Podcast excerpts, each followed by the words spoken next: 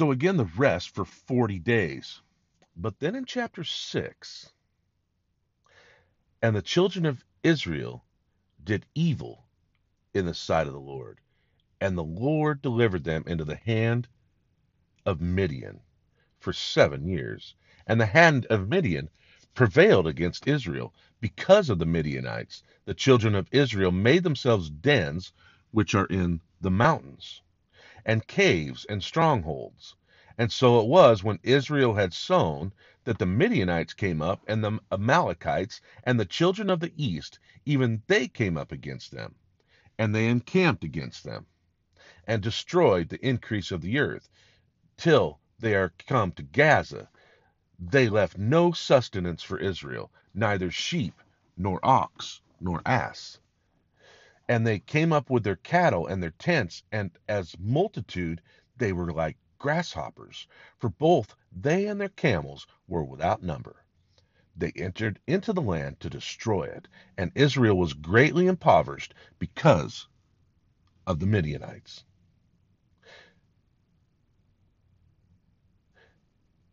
And the children of Israel cried unto the Lord.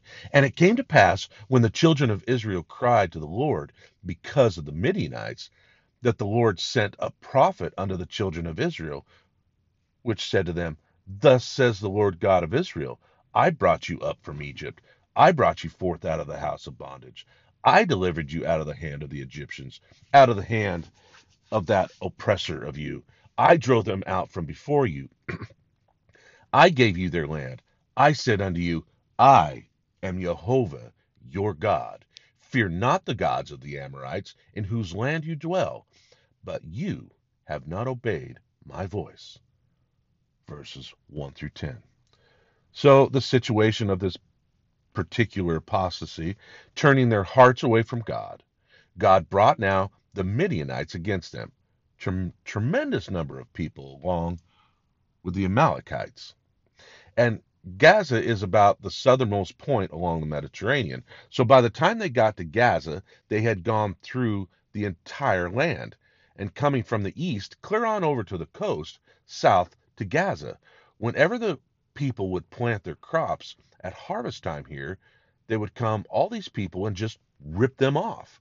They would, well, you'd get your wheat harvested and they just come down and rip them off from all their wheat and barley and all of their harvest. And then the next year, back again at harvest time. And so they took away all the sustenance of these people and a tremendous multitude of them. The people finally cried out unto the Lord, and the Lord answered with a prophet who told them the reason for their dilemma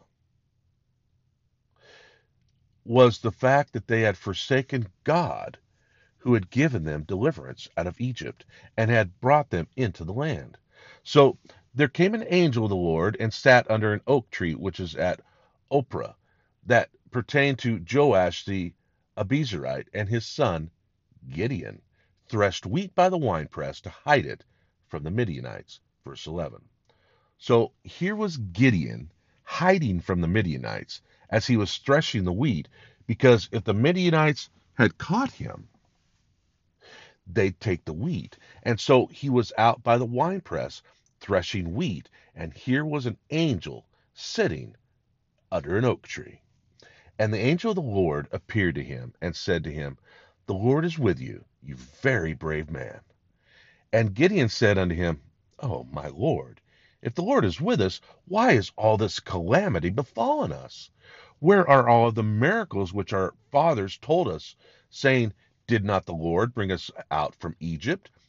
Now the Lord has forsaken us and delivered us into the hands of the Midianites. And the Lord looked upon him and said, Go in this your might, and you shall save Israel from the hand of the Midianites. Have I not sent you? And he said, Oh, my Lord, how shall I save Israel? Behold, my family is poor Manasseh, and I am the least of my father's house. Verses 12 through 15. God oftentimes has trouble getting people to respond to his call. I mean, God calls us, that's the beginning of it. And as soon as I respond to the call of God, then God lays out what he wants me to do. And then I resign. Lord, I can't do that. How in the world can I do that, Lord? God called Moses and said, Go in and stand before Pharaoh. Tell him, Let my people go. Lord, how can I go before Pharaoh? I'm not eloquent in speech. The Lord said to Jeremiah, I have called you to stand before kings. Lord, how can I stand before kings? I'm young. No one's going to listen to me. And God said to Gideon, Go in this your might and deliver Israel out of the hand of the Midianites. Lord, how can I deliver my family's nothing? I'm the least of my father's household. You've got the wrong man. Better check your address papers. It's not me. And the Lord said to him, Surely I will be with you. Verse 16. Now there's the key of any successful service for God. I will be with you. Now, it's an interesting thing that many times we endeavor to do a work for God, not directed by God.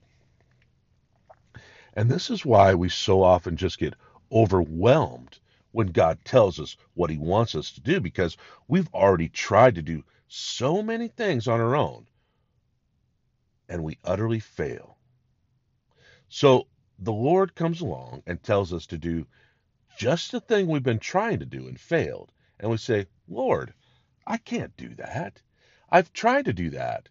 But God gave to Gideon the key of success, the secret to his success. I will be with you. That's the key of success. The Lord working with us, learning to work together with the Lord. You know, the disciples had been fishing all night and had caught nothing. And in the morning, Jesus stood on the shore and he said, Children, do you have any meat? And they said, No. And he said, Cast your nets on the other side. And when they did, immediately the nets were full of fish. They began to draw them until the boats began to sink with the multitude of fish.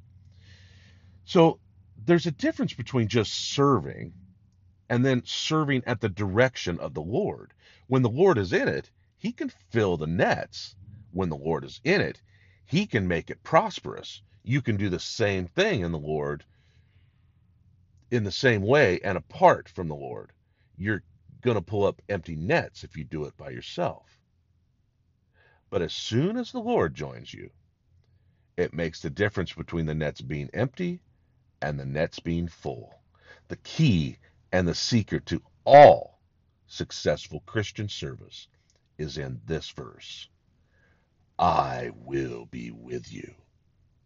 To recognize my total need of the Lord being with me, to recognize I can't do it myself, and to depend upon that presence of the Lord with me in all that I endeavor to do for Him. How can I deliver the children of Israel from the hand of the Midianites? Lord, my dad is nothing, and I'm the least of my father's household. And the Lord answers, I will be with you. And you shall smite the Midianites as one man. And so Gideon said, Look, if I've found favor and grace in your sight, then show me a sign that you've talked with me. Verses 16 and 17. And he thought, man, I'm I'm dreaming, man. This is this is way too wild. If you really chose me, then give me some kind of sign. Lord, I need a sign. Now, Gideon was the kind of guy who was careful and he wanted to make sure. And I don't think there's anything wrong with that. I think that God respects honest doubt.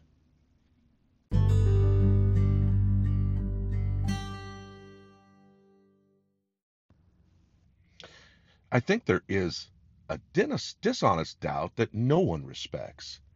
There are some people who come up with a question and just the way they ask the question, you know, they they don't want an answer. They just want an argument. They're not ready to listen to the answer when they do hear it.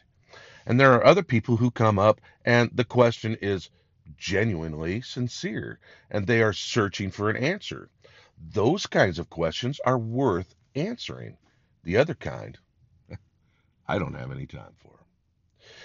God is concerned with honest doubt. If you really are honest in your doubt, God respects that, and God will confirm his word to your heart. Lord, are you really speaking to me to do this?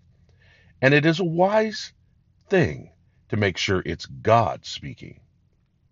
I mean, a lot of people have gone off on half cocked ideas because they had some feeling or a vision or a premonition, and they've gotten into all kinds of miserable situations because they really didn't search out to see if it was really Yahweh, God, speaking to them. Now, if you've got some wild task that you feel God is calling you to do, make sure God has spoken it to you. Don't just go out and put your house up for sale and take off unless you're really sure that God has spoken to you. Make certain of that. And Gideon wanted to make certain. Show me a sign that you really have talked to me, he said. Wait here, wait here. I want to go fix you something. Will you wait here until I get back? He said. I will wait until you get back. So Gideon went into the house, and there he made ready a, a, little goat, some unleavened cakes, a bushel of flour. He put the flesh in a basket, put the broth in a pot, and he brought it to the angel under the oak tree, and presented it to him. And the angel of God said unto him, Take the flesh and the unleavened cakes, and lay them on the rock, and pour out the broth. And so he did. Then the angel of the Lord put forth the end of the staff that was in his hand, and touched the flesh and the unleavened cakes, and there rose up a fire out of the rock, and consumed the flesh and the unleavened cakes. yeah. Then the angel of the Lord disappeared out of his sight. And when Gideon perceived that it was an angel of the Lord, Gideon said, Alas, O Lord God, because I've seen an angel of the Lord face to face. And the Lord said unto him, Peace, shalom, fear not, you shall not die. So Gideon built an altar there the, unto the Lord, and he called it Jehovah Shalom. Unto this day it is yet in Ophrah, this altar that Gideon built. Verses 19 through 24. Now, it's interesting that he called it Jehovah Shalom. He's about ready to go into one of the biggest battles of his entire life. I mean, he's facing warfare and an enemy and conflict, and God has called him to deliver the children of Israel from the oppression of the Midianites. But yet he calls the altar Jehovah Shalom. God, our peace.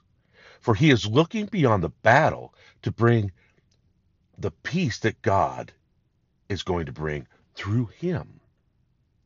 And so by faith, really, the altar is named Jehovah Shalom, the Lord, our peace, because he's looking beyond the conflict to the peace that God has promised to his people. It's really very beautiful. And as and we too can look beyond the conflict in our own lives to the peace that God has promised us. And maybe you're in conflict and turmoil right now, but he is still to you Jehovah Shalom, the Lord, your peace. And he can give you peace even in the midst of the conflict. Jehovah Shalom one of the beautiful compound names of Jehovah.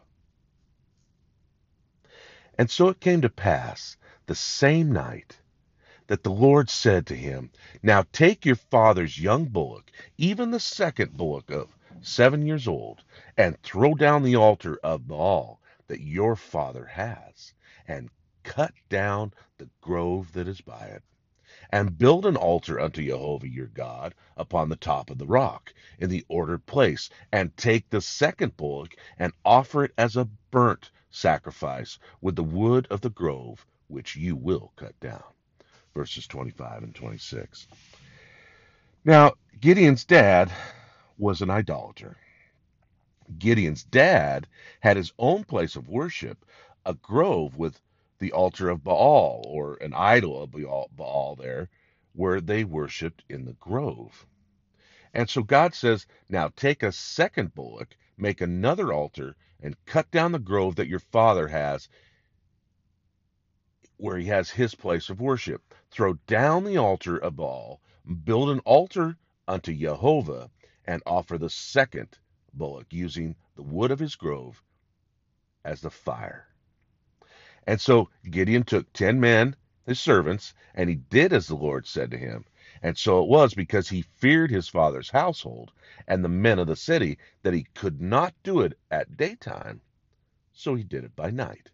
And when the men of the city rose up early in the morning, behold, the altar of Baal was cast down, and the grove was cut down that was by it, and the second bullock was offered upon the altar that was built.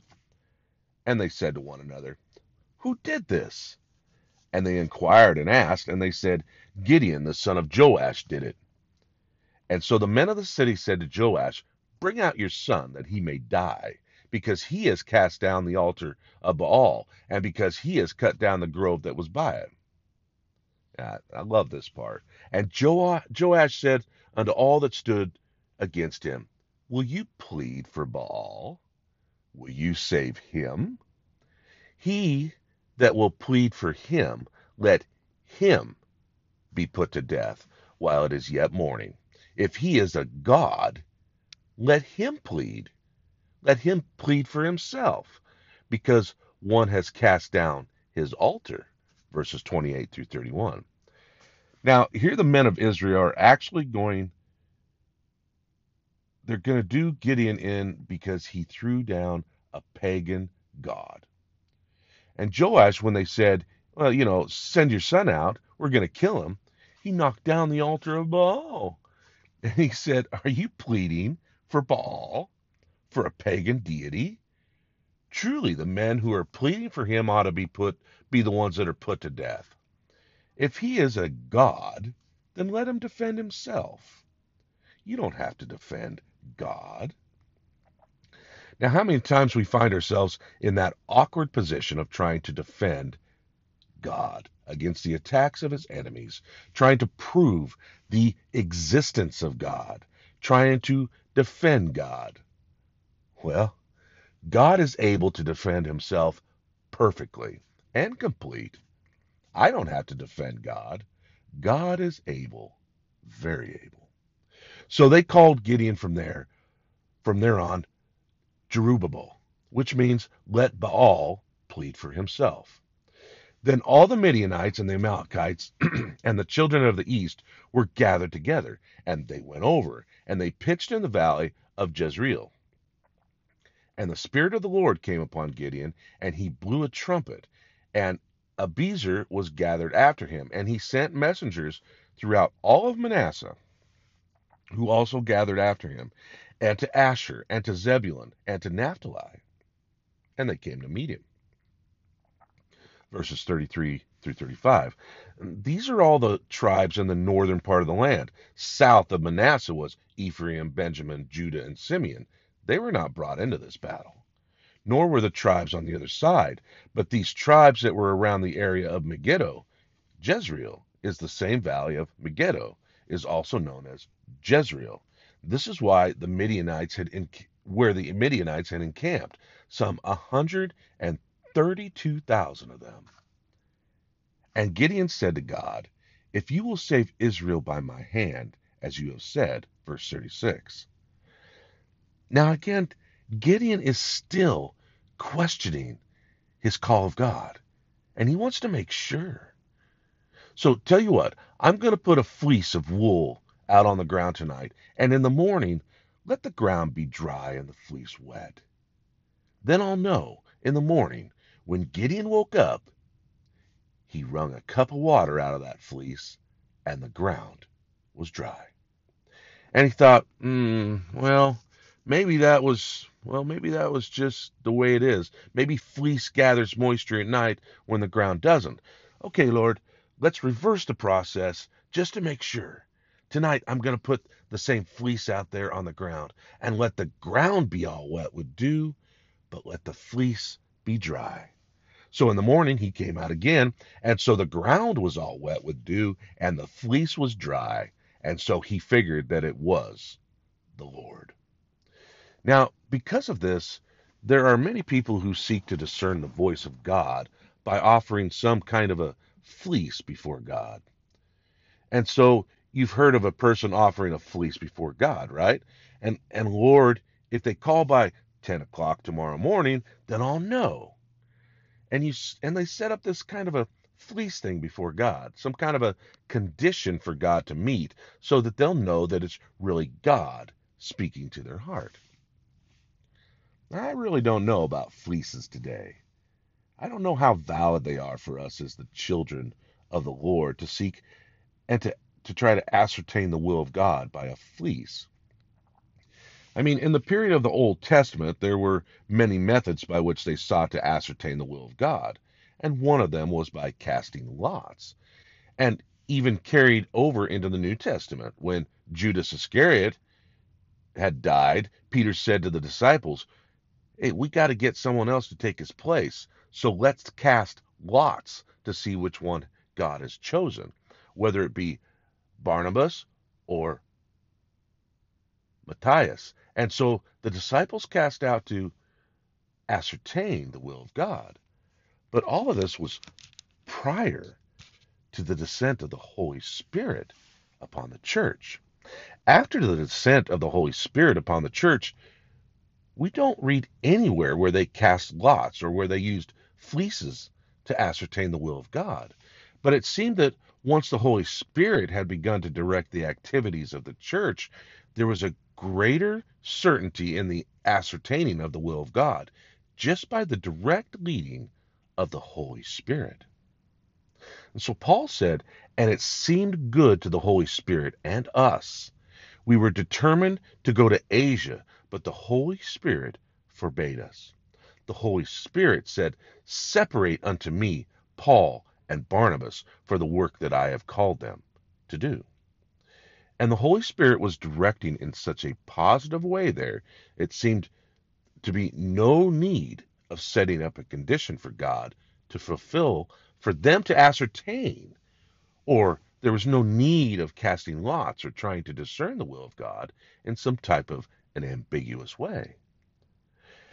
Paul, after 14 days on that ship driven in the storm on the Mediterranean, stood up and said, Men and brethren, be of good cheer. Last night, an angel of the Lord stood by me and told me that although the ship is going to be wrecked, there would be no loss of life. And the angel of the Lord directed Paul. It wasn't a fleece kind of a thing, it was a lot. So don't know about fleeces today. I know that some people set out, you know, conditions for God to fill, and I suppose it's okay, but I just personally, I don't know. I don't know about them. And I don't try to fleece God. I just I'm just not certain about that practice. Though it was done in the Old Testament, I'm not really certain about it today. But each person, I guess, do his own thing. Whatever method that you have devised to really discern, the way I feel, if it works great, do it. You know, whatever you've got, as long as it works, that's just tremendous. And people will all relate to God in our own individual styles. God doesn't really, well, you know, He doesn't set a pattern. And I like that. There's no pattern of God. I like the diversities with which God deals with people's lives because we are so diverse from one another. And so Gideon used his fleece to ascertain the will of God. I don't know if, if, if you would set out a piece of wool tonight, I would think in the morning that the wool and the ground would all be wet. then what do you do? You pray.